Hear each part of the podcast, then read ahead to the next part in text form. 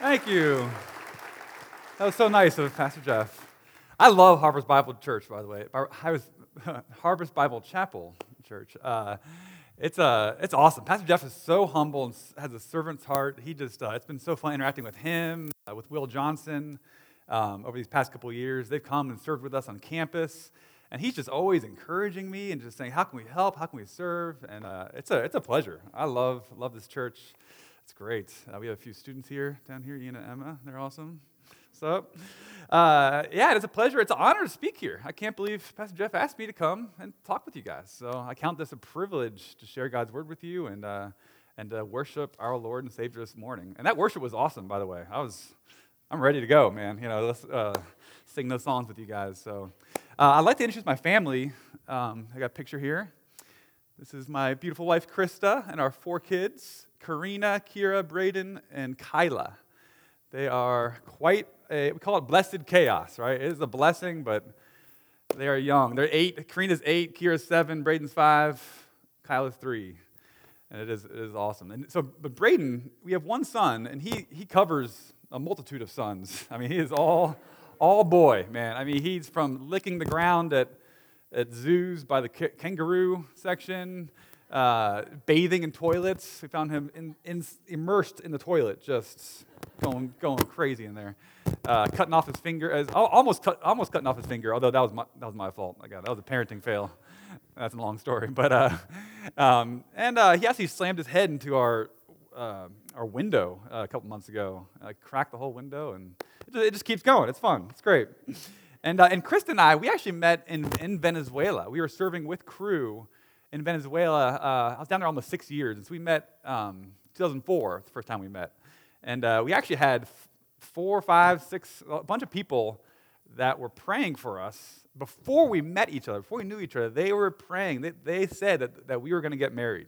They, they knew it even before we had met each other. Friends of ours that knew each other, each of us separately. And uh, so when we uh, first met, we both knew that. We caught wind of that. And so we were like, there's no way I'm gonna I'm gonna like this girl. You know, I, I, that's what I was saying, and she was saying the same thing. But I have to confess, I fell first, man. I uh, I, I liked her first, and uh, it was and they were right. Obviously, they were right. It's a beautiful thing. Uh, lots, lots of merengue, dancing merengue and salsa, and here we are, married and back in Fairfax. It's wonderful. But uh, today we're gonna jump into Jonah one. But first, I want to share a quick story. Um, have you guys ever had those moments where you you realize that you're just extremely unloving person. I don't know if you have. I, I've had those moments where you, you hear a story or you're in a situation, you're like, man, like I'm just, I'm just not, not very loving. I'm not as loving as I thought I was. I'm not as great as a person as I thought I was.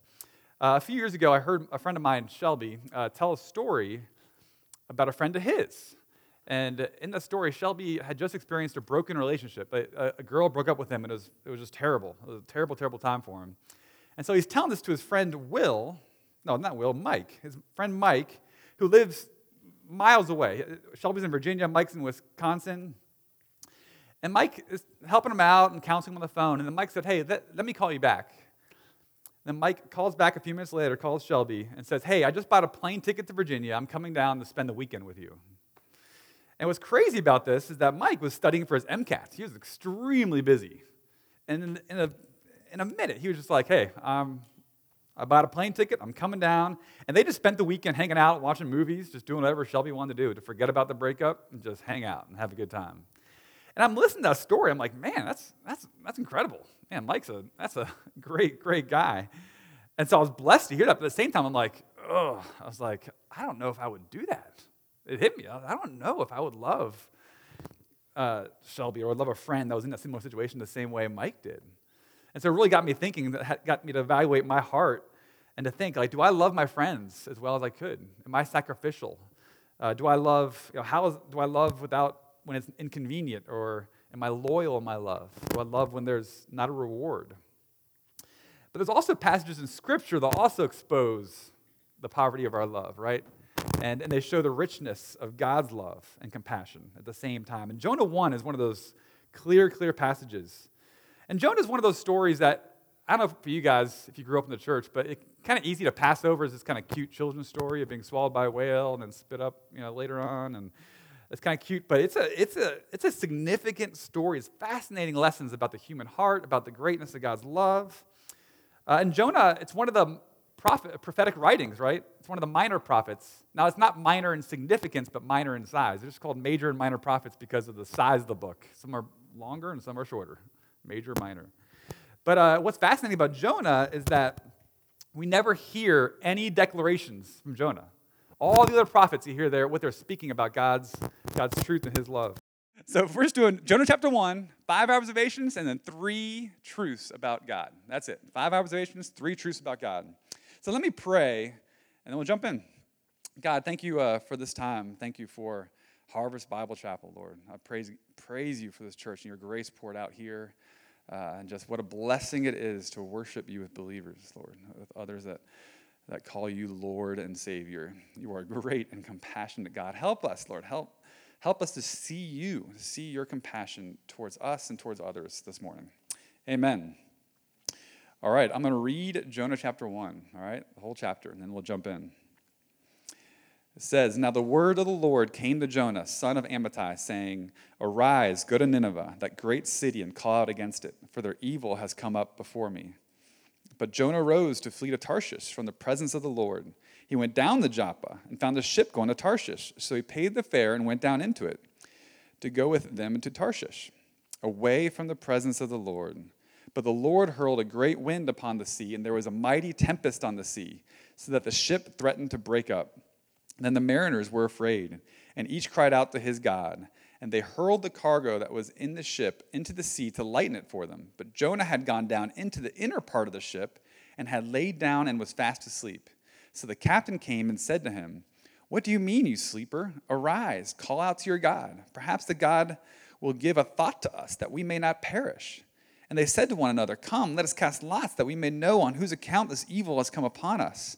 So they cast lots, and the lot fell on Jonah. Then they said to him, Tell us on whose account this evil has come upon us. What is your occupation? And where do you come from? What is your country, and of what people are you? And he said to them, I am a Hebrew, and I fear the Lord, the God of heaven, who made the sea and the dry land.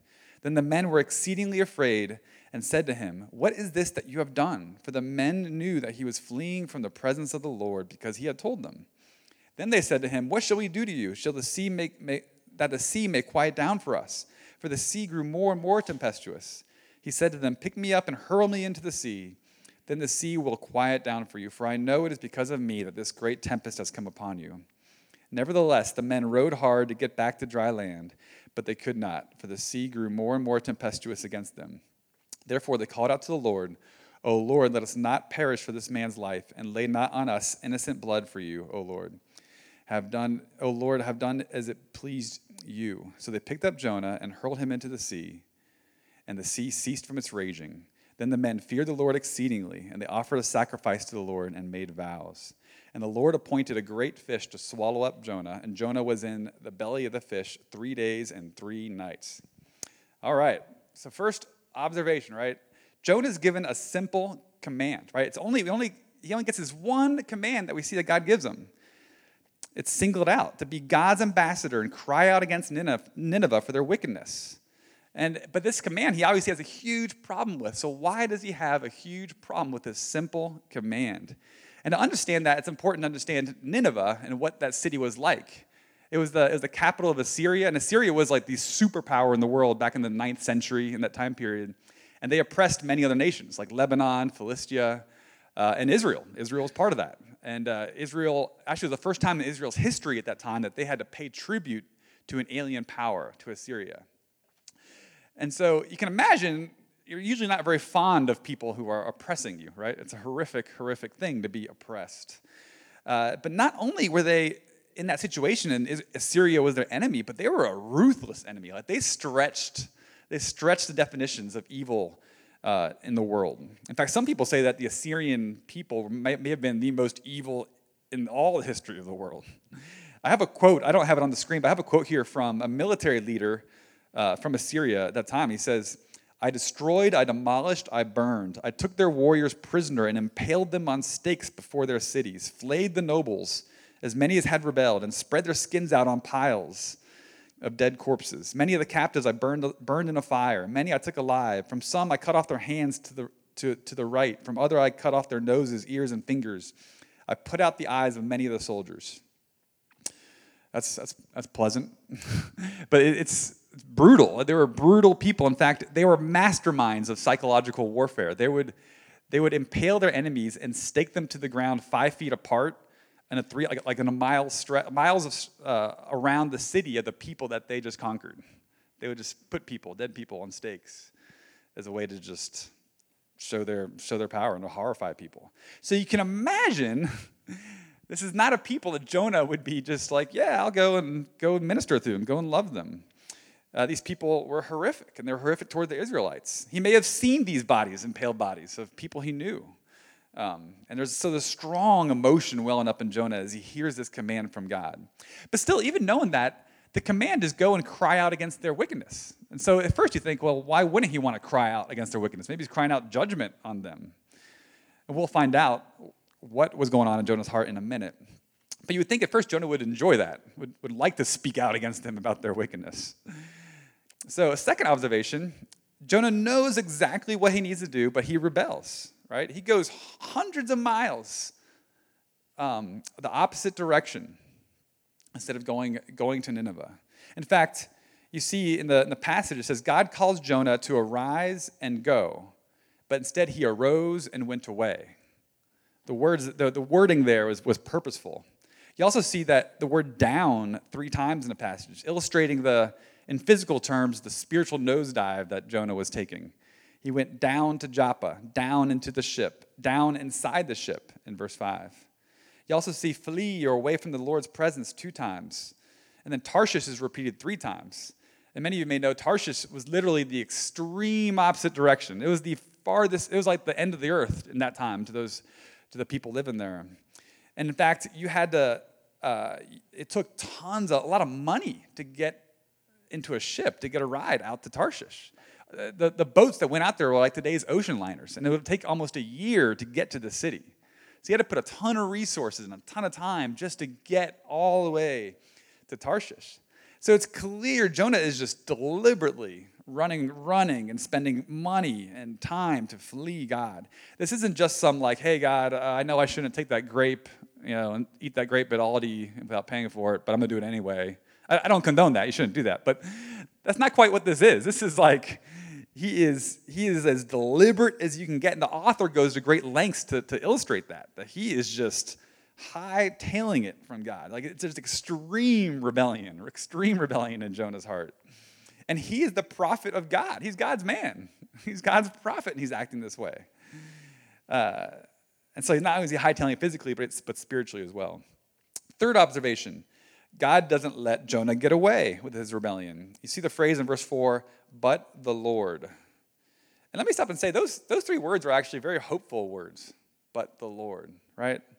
I think they're extremely hopeful that, that even with Jonah's passionate rebellion, God pursues Jonah. And that's the theme we see in this chapter over and over again God pursuing Jonah.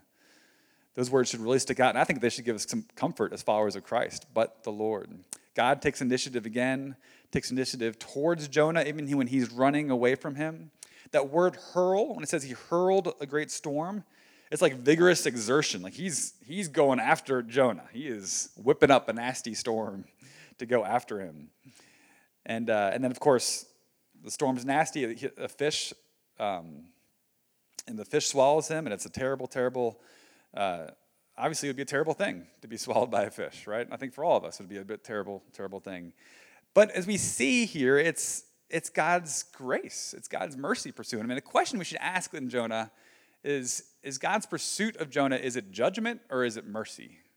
Is it judgment or is it mercy or is it both? What's he doing here? And as I was thinking about this, I, I thought about a few years ago. Uh, God was very gracious to reveal uh, a major sin in my life. I, I, I've realized over the years, especially being in a ministry, what an insecure man I am. It's, a, it's amazing what, uh, how God has, has revealed that to me in terms of just being sensitive about uh, criticism of ministry or just um, wondering what other people think of me when I did this or when I did that or how am I doing? Am I doing well? How's my performance? Am I, am I doing okay? Am I, am I a good minister of the gospel? You know, am I successful? Or when I see other peers having success or doing cool things I wish I could, God could have me do, I kind of cringe or I feel threatened by that. Or I feel, I feel like I'm not significant in some way. And this has been, and this is just this is me being real, being vulnerable. As I, I just like it's really hit me, you know, over the years. Like, man, like what's the deal? Why am I so uptight about these types of things?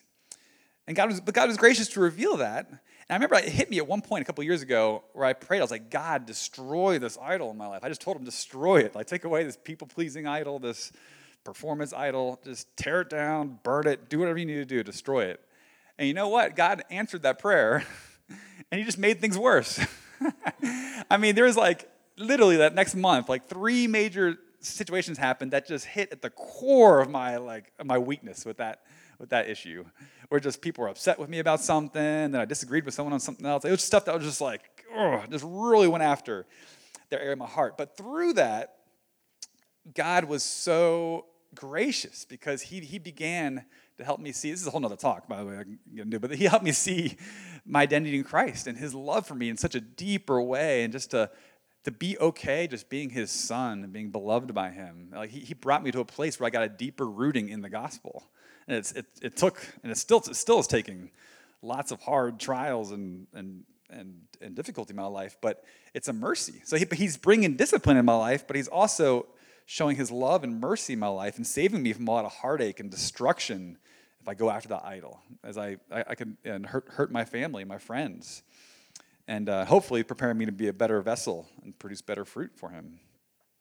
So, being in Christ, if you are in Christ, a believer in Him, God wants to transform us, cleanse us from things that are displeasing to Him, but He does it in the way, He does it while being for us at the same time, while being for us. And that is so, so important to understand. Uh, fourth observation there's a huge contrast between Jonah and the sailors. And this is one of the most, I think, is the, one of the coolest parts of this chapter. Jonah, he gets aboard this ship with sailors that don't worship God. They don't worship the God of Israel. They're, they're, they're called pagans in this passage, unbelievers. And so Jonah's asleep during the storm, and he's not praying. He's not offering help to, to save. You know, the storm's going on, and Jonah's asleep. He's not doing anything to help out, right? The missionary of the one true God does nothing. He's just asleep, avoiding everything. But yet, these unbelieving sailors, they're working hard and, and, and rowing and trying to save the ship, and they're, they're calling out. They're seeking supernatural help. They're calling out to their gods. And they're, and they're urging Jonah to pray. And they're, and they're using some of the same wording that God used to call Jonah to Nineveh to call Jonah to pray. They're saying, Arise, get up, Jonah. it's the same, same wording there. The irony is just unbelievable that God is speaking through men who don't worship him to get Jonah's attention. And the contrast gets thicker. Jonah says, when he says who he is, he says, I'm a Hebrew. I fear the, the one true God. But here, he's not, he's not fearing God at all. He's completely disobeying God and, and not showing the fear of the Lord. Yet the sailors, it says, they were exceedingly afraid. They were the ones fearing God, the God they don't even worship. And later in verse 13, they showed great nobility and fear of the Lord by not wanting to harm Jonah, even though they knew Jonah was the cause for the storm. And they prayed to God. It's just the contrast is unbelievable in this passage. Uh, this prophet of God and the unbelieving sailors, it's just astounding. So Jonah is running, and here's what's cool Jonah is running from, he's running from preaching God's word to unbelievers, right, to Nineveh. He's running from that. And in his running, God sets up a situation to still preach to unbelievers and help them repent and believe in him. Isn't that crazy? In his running, God is still going after his people. Because in verse 16, then in the chapter, it says, They offered a sacrifice to the Lord and made vows. They turned from their gods and they, they began to worship Jonah's God, the God, the one true God. And so, one small lesson I'll just say right here is that God uses us in our sin, He uses sinful people to advance His kingdom. I think that's a really comforting truth. Don't believe the excuse that you're not ready right now to just jump in and serve God. Last observation God intervenes again. And we see this again. He intervenes and intervenes and intervenes. God's love drives him to pursue Jonah. So the terrible storm didn't really get Jonah's attention, but God doesn't give up. And of course, verse 17, the famous part of the whole story, God provides a large fish to swallow up Jonah, and Jonah was in the belly of the fish three days and three nights. And the, we see that phrase again, but the Lord, right? But the Lord. So, right when Jonah should have drowned, God providentially protected him. Jonah is still alive, and despite his selfishness, his hatred of God, his apathy, everything, he's, ex- he's still experiencing the guardian presence of the Lord, despite all that. It's caused me to think of just uh, uh, God's grace and how he pursues people. Uh, over the years, with our ministry on campus, we've seen, by God's grace, we've seen a good amount of people trust in Christ. And when I hear the, the story of some students, when they share their testimony of how they came to Christ, right, I'm, I'm still shocked or surprised by how, what God uses to draw them to that place.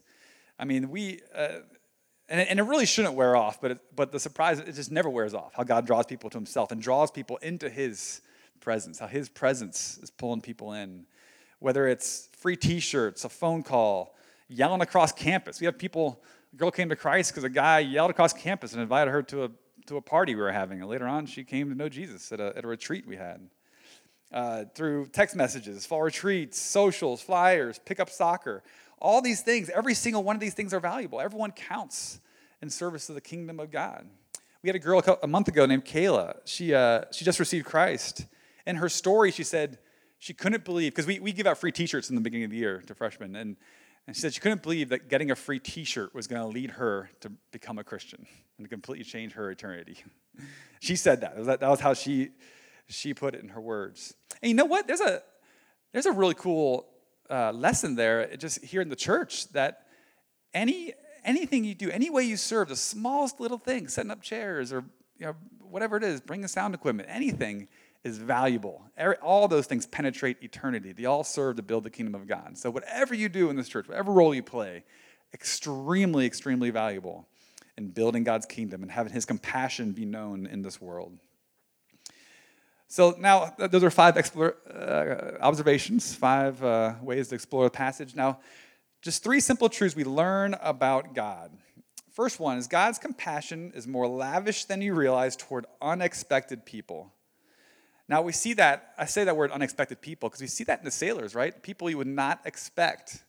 God poured his compassion on, God was drawing to himself. Because they seem like just accessories to this large story of Jonah being swallowed by a whale and going to Nineveh. They seem to be like kind of side characters, but they're not. Not at all. God deeply cares for these common pagan sailors. And in the most unlikely of circumstances, of a prophet gone rogue, right? God saves them. And so the sailors give us, I think they give us great hope in our lives. If you think of family members, friends that just seem so far off or far gone, or, in a, or, or maybe they're in a situation where it seems like they'll just never be able to know God, to know Jesus. Have hope. God can do anything to get, the whole, get a hold of your family, of your friends. Anything. There's great, great hope in that truth. And how much more could God use you with unexpected people at your work in your neighborhood that you maybe you're not even aware of yet? How will God use you with them? How, and even you can ask yourselves, how is your awareness of people in your neighborhood or the people you pass by or work with? I think one thing that hinders us, well, I'll say this God, here's also an encouragement God can use your best days and your worst days to draw people to Himself, right? You don't have to be perfect and happy every day to, like, to be used by God. God can use your worst days to draw people to Himself. But I think something that hinders us, especially in this area, Northern Virginia, from being aware of people and connecting with people around us is just, well, busyness, but also inconvenience. It's just inconvenient to pursue people and engage with people that we don't know or people that we just aren't, aren't connected with as well. And, um, and you know, just going, you know, whether people you see at a coffee shop every day or you walk by on the street or neighbors, um, it's hard to engage and spend time with those people. You know, we got we got to do lists, we got things to go to, we got to, you know, it just, it just takes sacrifice, it takes effort to value people over our schedules and our free time. And I'll say free time. I, I, I'm guilty. I'm guilty man number one with this because uh, I'm on campus every day and I'm with people every day, right? With students in and out of appointments, talking with people all throughout the week. And so when I get the free time, it's weekend, I'm like, no thanks. You know, I'm gonna chill with my family, go go do whatever I want. And so it's a, it can be an idol in my life. I mean, obviously that's a good thing. We need a rest and and enjoy and do you know do great fun things but sometimes for me it can be like an idol be like okay no one's going to take that time you know from me so i've had to really let go let, let go of that and learn to Learn to trust that time to the Lord. I even asked the question, what do your Saturday, Saturday nights look like? Do you have a weekend evening free or available to interact even with non Christians? I was challenged by a fellow Cru staff member, a lady named Heather Holleman. She shared the story about how she started to make one night a week just completely free, right? But free to the point where she would just have nothing to do. Like literally, she would just sit on her couch and just kind of wait there and just see what God was going to do, see what kind of you know, that, that, might be a little too a little too mystical for you, but but uh, she uh, she just wait there and just kind of and kind of have it available just to see what would happen. And she started telling these stories about neighbors would just show up at her door and like ask for help with something, or or she got an idea to go do this or that, and and had started having these incredible uh, conversations and building relationships with her neighbors. And that idea actually, when I heard that, this is a few years ago, it really convicted me and, my wife Krista. And we really, because we've been in, had been in a neighborhood for a while, but hadn't really pursued our neighbors. So from that, we just started just getting together and praying for our neighbors more and, and just pursuing them more. And God's really blessed that. I think. I mean, I, we went from nothing and just a, um, there's a few there's a few families near us that we started just spending a lot of time with, and we've had now uh, many spiritual conversations. In fact, this weekend, this coming weekend, we're running a 200 mile Ragnar relay race with, uh, with our neighbors. We're doing it with our neighbors. And if I thought like four years ago we'd be doing that, I'd be like, that's crazy because we, we didn't know anybody. I had no non Christian friends. And now we're running with our neighbors and we pray, well, pray that I don't die running this race. But, uh, but we hope that it just, we'll be stuck in a van for two days with, these, with our neighbors. And so we're really hoping have ex- expectation of just deep conversations, going, getting deeper with them, and, and even having more spiritual conversations too. But also, let me say this maybe you're like one of the sailors. You might be in here and you don't call yourself a Christian. Who are the Jonahs in your life? If you're not a Christian today, there might be someone in your life that God is using to get your attention. And maybe God, right now, is using extraordinary means to get your attention. How did you get here today? How, how, why are you here at church? And I think that's I think God is working in your life right now. If you would call yourself, you're, you're not call yourself a Christian yet. So don't miss how God may be getting your attention right now. So second uh, truth about God, God's compassion is more lavish than you realize toward your worst enemy. So the Ninevites, they're terrible. They're terrible, terrible people. And we can think of people in our world, right, that we would, we would maybe compare with them, whether it's like sex trafficking, people are doing that, suicide bombers, people gunning down children at schools. There's horrific, horrific things. And these things should cause anger and disgust. And so obviously we need to trust the Lord and, and realize how do we, you know, think about those those type of people.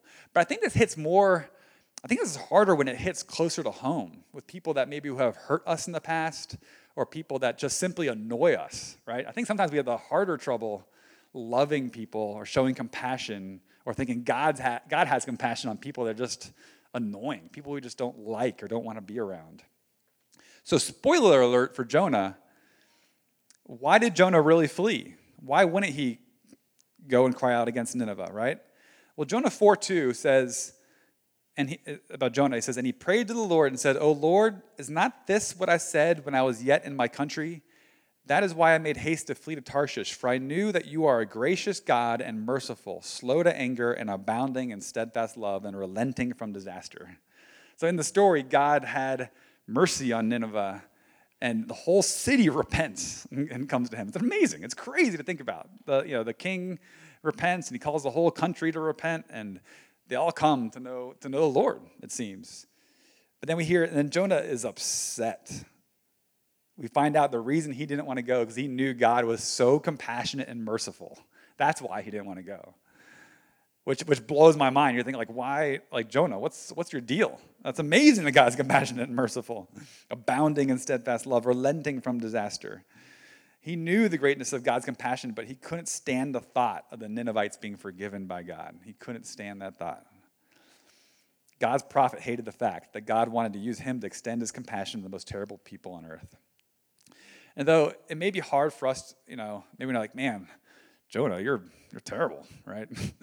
uh, I'm not like that, but I think in some ways we can we can be like that, right? We can be like that a little bit with uh, us versus them mentality. You know, I'm like this, I'm not. I'm not like that. Praise God, I'm not like that person. We're like, oh, those people, oh, those are, those are terrible. You know, like we had that kind of. It's very subtle, very subtle mentality that can kind of leak into our into our hearts. Maybe there's some people that you just generally avoid, just don't like to be around. The people you'd be happy if you never saw or interacted with again. Think about those people. Think about those people in your life. We all have them. And we need to simply just confess it to God and say, God, change us. God, help. Help me love this person. Give me your love for them. Because you know what? That, that, that part of that belief that we have, that we all struggle with, that I struggle with, is that we don't think we're as bad as we really are. You know, we, we forget how great God's compassion and mercy was towards us. God had way less in common with us when He sent His Son Jesus to die for our sins than we do with any other person on earth. He had way less in common. And He gave up His Son for us. You know, Romans 5 8, God demonstrates His own love for us in this, that while we were still sinners, Christ died for us. And so, it's, and so maybe even good to take time to behold God's compassion in the story of Jonah. Um, so, lastly, last truth, and I'll end with this God's compassion is more lavish than you realize toward us, towards you. Jonah, Jonah's no hero, right? And we aren't heroes either. And so, as we hear of Jonah's rebellion and the spiritual nosedive, you might think, well, you might think, I've, I've done that. I, I might, I'm doing that right now. And we should connect with Jonah because our sin is worse than we realize. Our sin in our life is, is really as, just as bad as the rebellion we see in Jonah. It's important to get that. And I think God wants us to get that with Jonah to relate with his sinfulness, right? There, there's an opportunity for God to probe our hearts, right? And ask questions like, where are we trying to escape the lordship of God in our lives?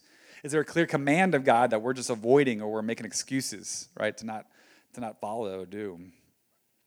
Um, and running from God's not always dramatic, right? So, you know, some people, we might know people are like, oh yeah, that guy's doing a, he's in a Jonah type situation right now, right?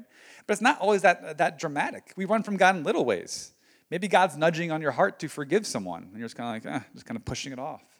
Or maybe it's, it's, uh, it's easy for you to not, not to commit to a regular time with God or, or come to church or get involved in a Bible study. You'd be kind of feeling the nudge, but just kind of pushing it off. Those are all ways that we kind of we, we rebel against God. But here's the great truth that I want us to get this morning. The most amazing truth is that no matter how hard Jonah tried to physically distance himself from God, God was always with him. Never once was Jonah alone. No matter, he, he did everything physically, humanly possible to get away from God, but he was never alone. God never left him. And if you are in Christ, I want you to know God never leaves you. Never, ever, ever will he ever leave you or forsake you. And he doesn't punish you either.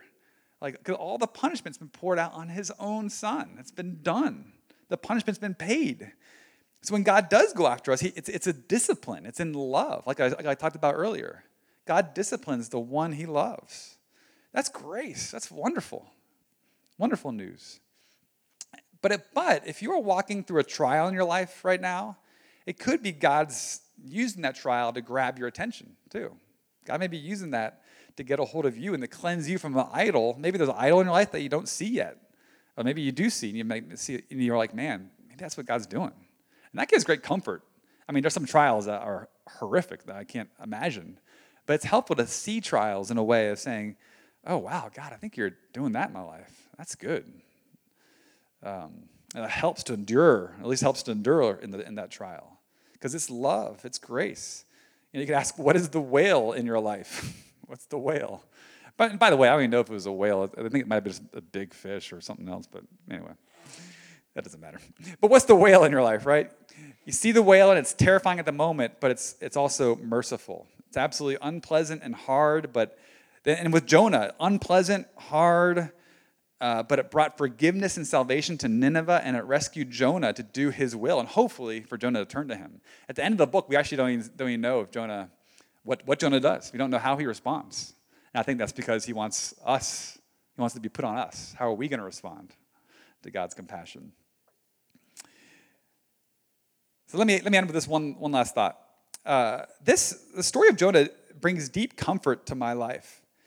You know, as I mentioned, this is a prophet of God, blatantly disobeying God, acting in a way that's contrary to his character, not even liking his character. I mean, like, you see Jonah, he's just, this is just bad, really bad. But yet God still pursues him across the ends of the earth. And that's a great comfort to us. I think it's great to meditate on. Like no matter what you've done, or if you're messing up right now, what, whatever's going on in your life, maybe uh, you have no desire for God at all. You've been avoiding Him and you feel terrible about it. Um, or maybe you're struggling with faith. Maybe your mind is just is just struggling with just truths about God and you feel like you're losing your faith in some way. There could be, just, or you're going through depression, anxiety. There could be some hard struggles where it just feels like God is just, just uh, Uh, saying, "Get your act together." God just seems so far away. Just God seems sick of you. There is such comfort with Jonah. Because what Jonah tells us is don't give up. God is with you. God is with you. God is pursuing you. God is compassionately pursuing you. His faithfulness will not let you go. He has his loving grip on your life. And so seeing that here causes us to run to him, just simply come to him.